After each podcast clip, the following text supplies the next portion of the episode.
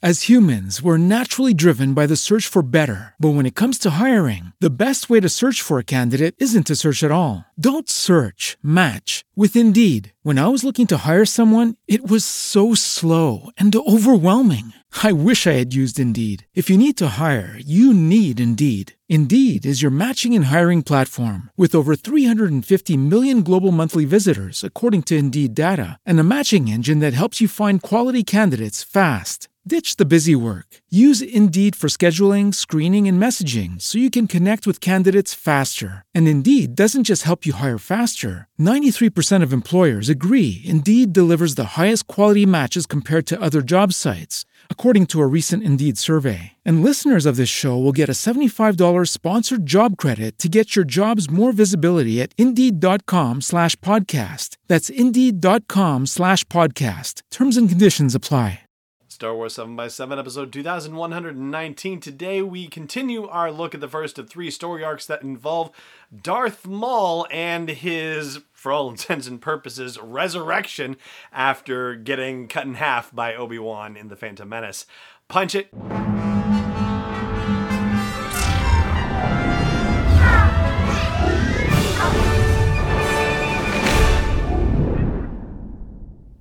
Hey Rebel Rouser, I'm Allen Voivod, and this is Star Wars 7x7, your daily dose of Star Wars joy, and thank you so much for joining me for it. Today, we are looking at Revenge, which is the final episode from Season 4 of The Clone Wars, Episode 22, if you're keeping score at home.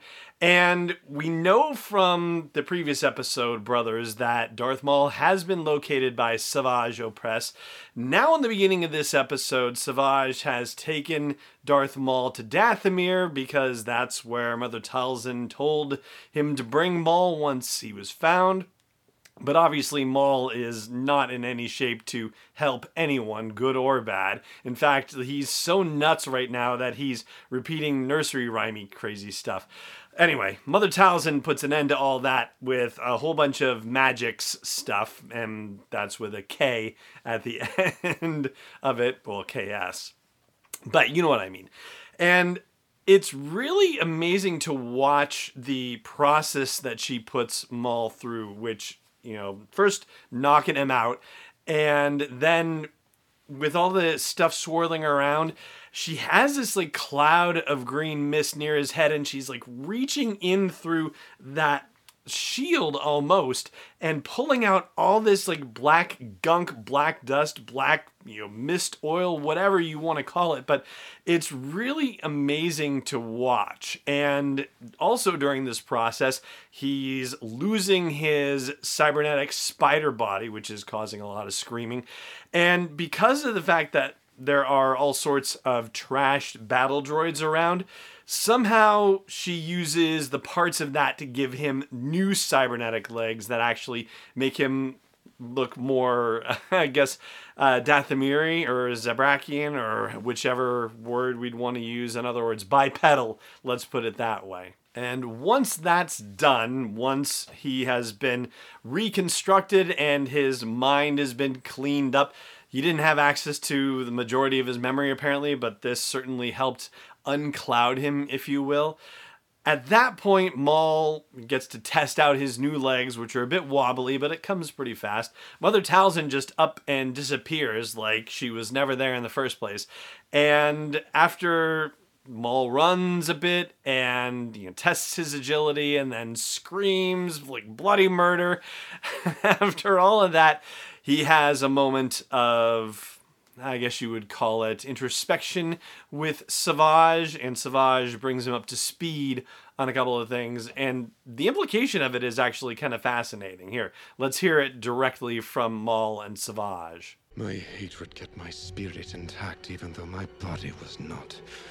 Yet I was lost and became a rabid animal. And such is how you found me, brother discarded, forgotten. I have missed so much. The Force feels out of balance. Yes, there is conflict. The Clone Wars. Ah, yes. So it began without me. So here's the thing about that particular sentiment about the Clone Wars and it started without him.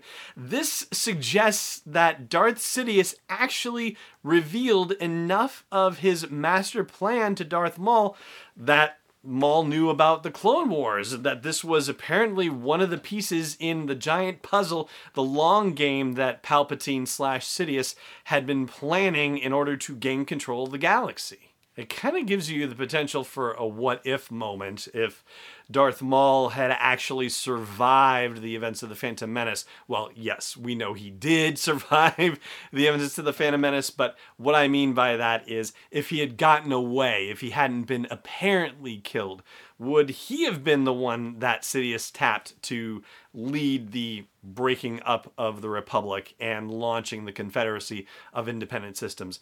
It certainly seems like it's a possibility that he could have been being groomed for that. Ultimately, you know, where he gets to is pretty impressive and we'll talk about you know the heights to which he rises in future episodes. But for now with a clear memory and a desire for revenge or at least as he says that's a good place to start he goes to a planet called Raydonia and slaughters a bunch of innocent people sends a message to the Jedi temple saying Obi-Wan Kenobi's got to come here and face me alone or I'm going to burn down this whole planet. And Obi-Wan says well I guess I got to go. Mace Windu doesn't want him to go alone at least. And Yoda says, Yeah, against my better judgment, I think he does. But after he leaves, he says to Mace Windu, Ah, yeah, trust the Force. He's not going to be alone. So the fact that Yoda didn't bother to tell Obi Wan that, I think, is kind of interesting. That certainly gives Obi Wan the notion that he has to be in a frame of mind to handle this on his own and also doesn't you know allow him to anticipate the possibility of help but yoda doesn't want to even put that in his brain even though yoda is certainly suspecting it. And naturally it happens because on tatooine in the infamous cantina yes that cantina where we saw toro calican in the mandalorian yeah and of course han and chewie in a new hope right in that same cantina, a bunch of bounty hunters are looking at possible targets, and Savage Opress comes up for a million credits, but there's only one bounty hunter who can handle that, and that is Asajj Ventress, who is now a bounty hunter for all intents and purposes. And she decides to go try and get a line on Savage. Well, he, of course, is on Raydonia along with Maul, and when Obi Wan first meets Maul, I don't know if this is just gamesmanship or if Obi Wan is actually just trying to confirm what seems to be impossible the possibility that Maul is alive. And so they have this exchange. Jedi, I have been waiting for you. I'm not sure I've made your acquaintance. I am surprised you could have forgotten me so easily after I killed your master and you left me for dead on Naboo.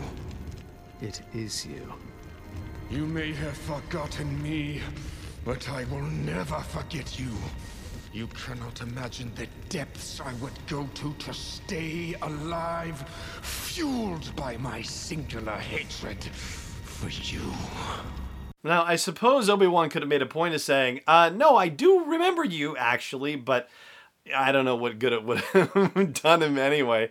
And he was already outnumbered with Savage and didn't know it. And so the two of them beat him up and throw him into their ship. They're about to take off and beat him up, torture him until they kill him. But Asajj Ventress arrives just in time to sneak aboard the ship and cause all sorts of chaos.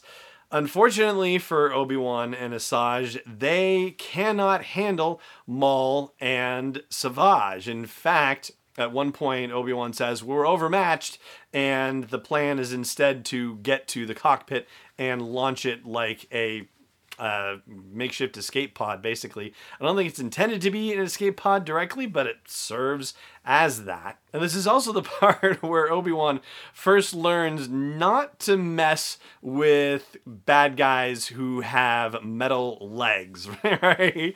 He had a hard time of that with General Grievous in Revenge of the Sith, but he has a really bad time with a cybernetically legged Maul in this episode. Maul just kicks the living daylights out of him, and yeah, he's gotta have like broken ribs bruised internal organs. It's just, it's not good. But despite getting overmatched and getting thoroughly worked over, as I said, Kenobi and Asajj manage to escape. Maul and Savage discuss the ramifications of this, and Maul says, Ah, you know, I can be patient for a little while longer. I've waited this long. And that is pretty much where we end the season of Star Wars The Clone Wars. Season 4 ends like this. And the final story in the arc is the beginning of season 5.